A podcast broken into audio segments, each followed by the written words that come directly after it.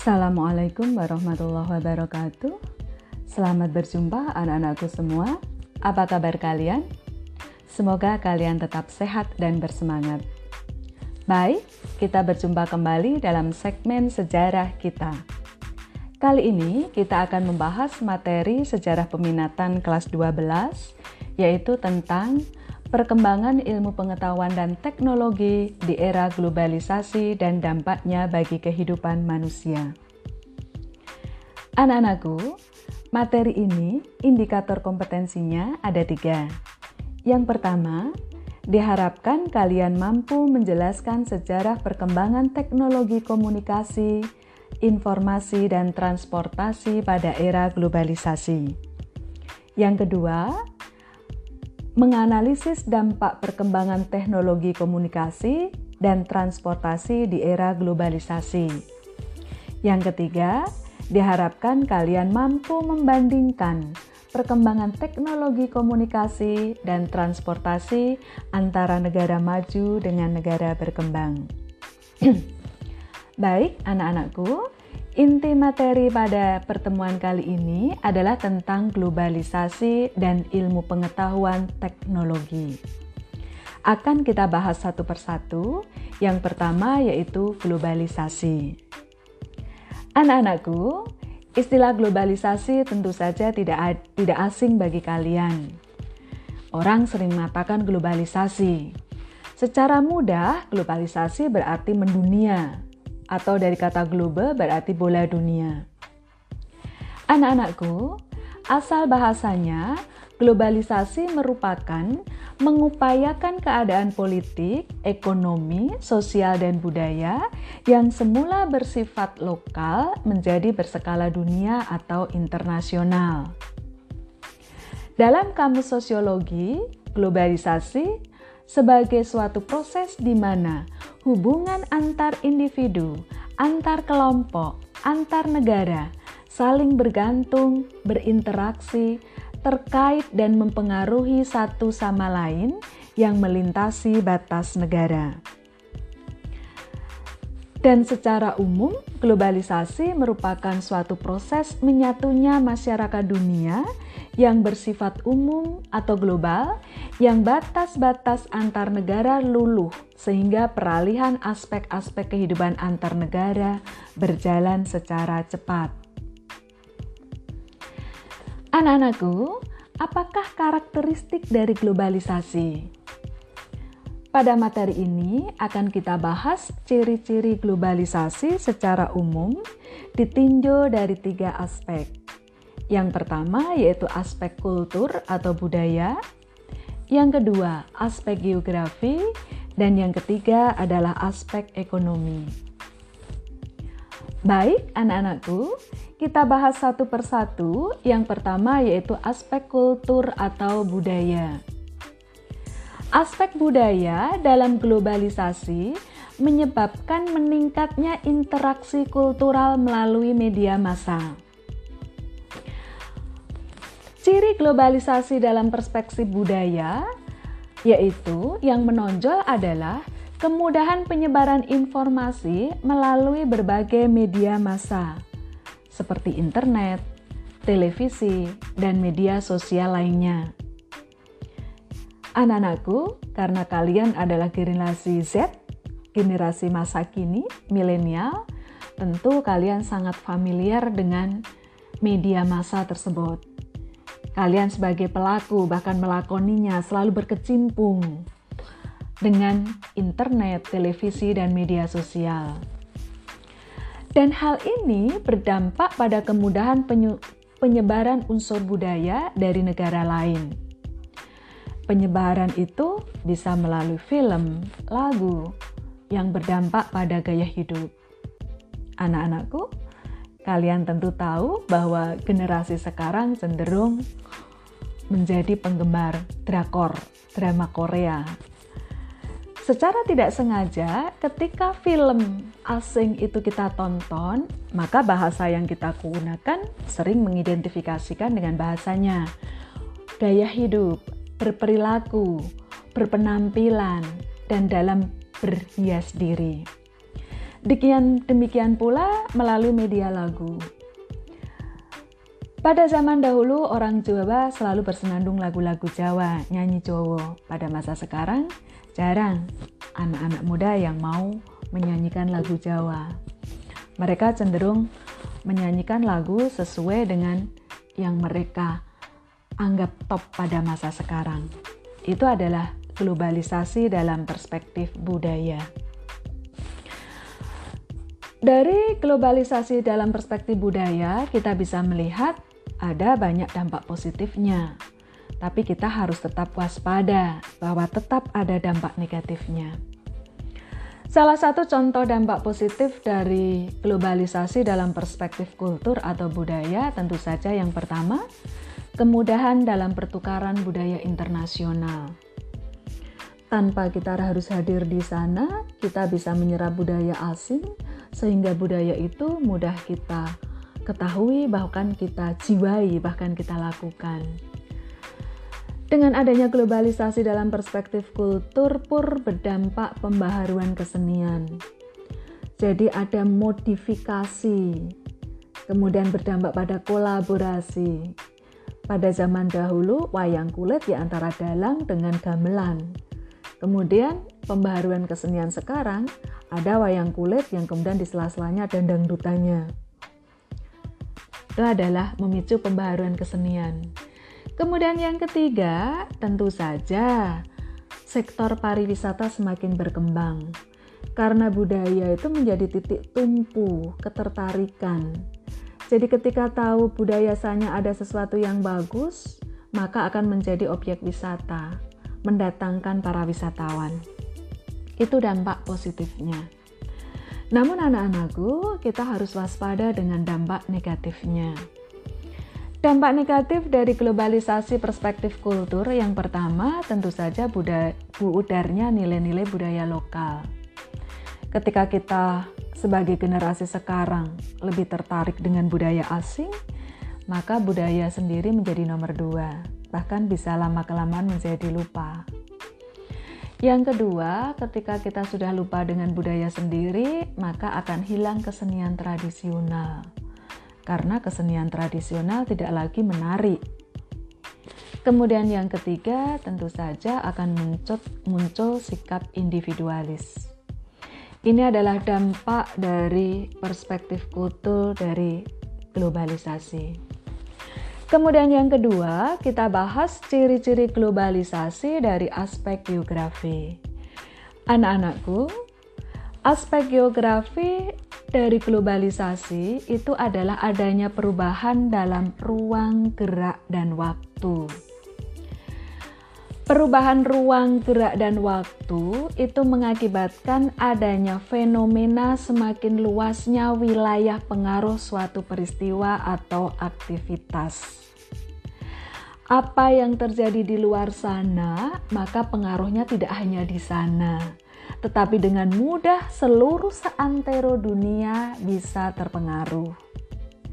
Apa yang terjadi di sini, orang di sana pun bisa mengetahuinya, sehingga batas ruang tidak lagi ada, jarak tidak lagi menjadi masalah fenomena semakin intensifnya proses yang berlangsung di suatu wilayah. Itu adalah perspektif geografi dari ciri globalisasi. Kemudian yang ketiga anak-anakku kita bahas yaitu perspektif ekonomi dari globalisasi. Globalisasi menyebabkan munculnya para aktor transnasional seperti perusahaan multinasional yang berkembang di berbagai negara. Kita tahu bahwa globalisasi ditandai dengan berkembangnya perusahaan multinasional di negara berkembang. Perusahaan multinasional adalah suatu perusahaan yang berpusat di sebuah negara, menjadi negara induk. Namun, aktivitas produksi dan pemasarannya bisa dilakukan di negara lain sebagai cabangnya. Perusahaan multinasional yang berkembang di negara lain itu akan berdampak secara multinasional. Dampak dari munculnya perusahaan multinasional antara lain yang pertama, pasar cenderung monopoli dan oligopoli sehingga dapat mematikan ekonomi kerakyatan. Yang kedua, perusahaan multinasional sangat berpengaruh dalam pengambilan kebijakan politik sehingga membuat resah masyarakat. Anak-anakku, Suatu negara yang memiliki ketergantungan dengan perusahaan nasional di negara induknya akan bisa menekan kebijakan politik negara cabangnya yang secara ekonomi tergantung. Kemudian dampak yang ketiga tentu saja menimbulkan kerusakan, kerusakan lingkungan akibat aktivitas industri yang tidak memperta, memperhatikan keseimbangan alam. Dan ini bisa menyebabkan kehilangan kekayaan hayati dalam pengaruh globalnya. Anak-anakku, contoh perusahaan multinasional di sekitar kita Kalian tentu tahu misalnya dalam industri otomotif. Toyota itu tidak produksi asli Indonesia, tapi pemasaran dan cabangnya ada di Indonesia. Misalnya. Kemudian kalau kita lihat, kalian lihat merek laptop-laptop kalian mungkin Asus, Acer dan lain-lain, itu juga termasuk perusahaan multinasional. Kemudian kalau handphone, zaman dulu Nokia, sekarang Samsung misalnya.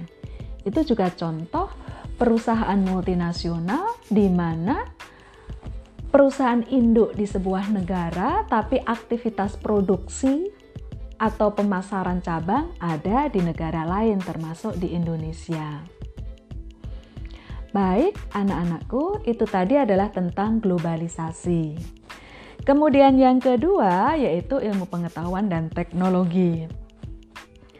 Sebelum saya jelaskan ilmu pengetahuan dan teknologi, anak-anakku, apakah hubungan antara globalisasi dengan iptek? Anak-anakku, globalisasi ada itu karena kemajuan iptek. Jadi ilmu pengetahuan dan teknologi itulah yang menyebabkan adanya arus globalisasi yang tidak terkendali. Lalu apa itu ilmu pengetahuan dan teknologi? Kita pelajari dulu dari asal katanya. Ilmu itu adalah seluruh usaha sadar untuk menyelidiki, menemukan, dan meningkatkan pemahaman manusia.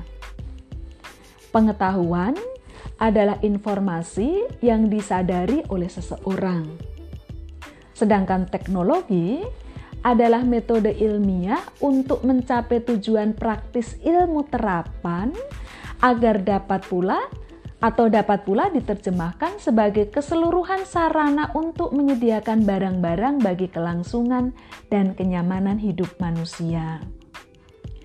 Jadi di sini jelas bahwa iptek adalah pemahaman informasi yang didasari oleh seseorang sebagai sarana untuk menyediakan barang-barang bagi kelangsungan dan kenyamanan hidup manusia. Sehingga ilmu pengetahuan dan teknologi itu muncul akibat keinginan manusia untuk memenuhi kebutuhan hidupnya, baik kebutuhan jasmani maupun kebutuhan rohani. Sedangkan tujuan utamanya adalah agar adanya perubahan kehidupan masa depan manusia yang lebih baik, lebih mudah, lebih murah, lebih cepat, dan lebih aman. Lalu, apakah demikian adanya? Anak-anakku, ternyata dalam perkembangan ilmu pengetahuan dan teknologi, baik itu teknologi komunikasi, teknologi transportasi, ada dampak positif dan ada dampak negatifnya. Kita ambil contoh misalnya penggunaan handphone. Bisa kita lihat dampak positifnya adalah memberikan sarana kemudahan yang pertama. Dalam masa pandemi sekarang, ketika kita harus jaga jarak, tidak boleh berkerumun, kita tidak akan bisa melakukan kegiatan pembelajaran secara klasikal. Maka yang dilakukan adalah belajar secara virtual. Itu membutuhkan teknologi handphone sebagai sarananya. Itu memudahkan kita untuk belajar di era pandemi ini. Yang kedua, handphone pun mempermudah meluasnya berbagai sarana informasi ketika kita harus mengetahui sesuatu yang terjadi di luar sana, kita tidak harus berkunjung. Ketika kita harus tahu kabarnya si dia, kita tidak harus bertemu, kita bisa telepon. Itu meluasnya informasi. Kemudian yang ketiga, tentu saja bisa menambah wawasan dan pengetahuan. Ketika kita gunakan handphone kita untuk eksplor materi belajar, untuk mengerjakan tugas, untuk mencari bahan-bahan penelitian itu adalah menambah wawasan. Namun anak-anakku, kita harus hati-hati. Karena apa? Handphone yang kita miliki di samping memudahkan kita untuk mendapatkan informasi, handphone juga bisa digunakan sebagai sarana untuk mempermudah terjadinya kejahatan.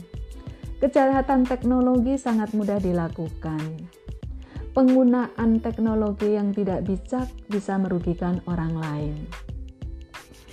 Kemudian yang kedua, ketika handphone kita gunakan untuk eksplor budaya negara lain, kita nonton drama drakor setiap harinya, kita nonton budaya-budaya asing, maka dengan mudah kita tidak menjadi cinta dengan budaya sendiri. Itu bisa berdampak negatif hilangnya budaya tradisional. Dan handphone pula bisa merusak memori kita ketika yang kita tonton, yang kita lihat hal-hal yang tidak seharusnya. Baik, anak-anakku, itulah dampak dari globalisasi dengan adanya kemajuan teknologi. Harapan saya dengan kita mengerti, anak-anak menjadi lebih bijak, gunakan teknologi sesuai dengan porsinya, gunakan teknologi untuk hal yang positif, dan meminimalisir pengaruh negatif dari pemanfaatan teknologi. Saya kira cukup penjelasan kita pada kali ini. Mudah-mudahan kalian paham. Sebelum saya akhiri, saya berharap kalian tetap semangat dan belajar, dan mohon kalian harus perhatikan gunakan teknologi sesuai dengan kebutuhannya, sesuai dengan porsinya, sesuai dengan kegunaannya. Saya kira cukup. Saya akhiri. Wassalamualaikum warahmatullahi wabarakatuh. Selamat belajar.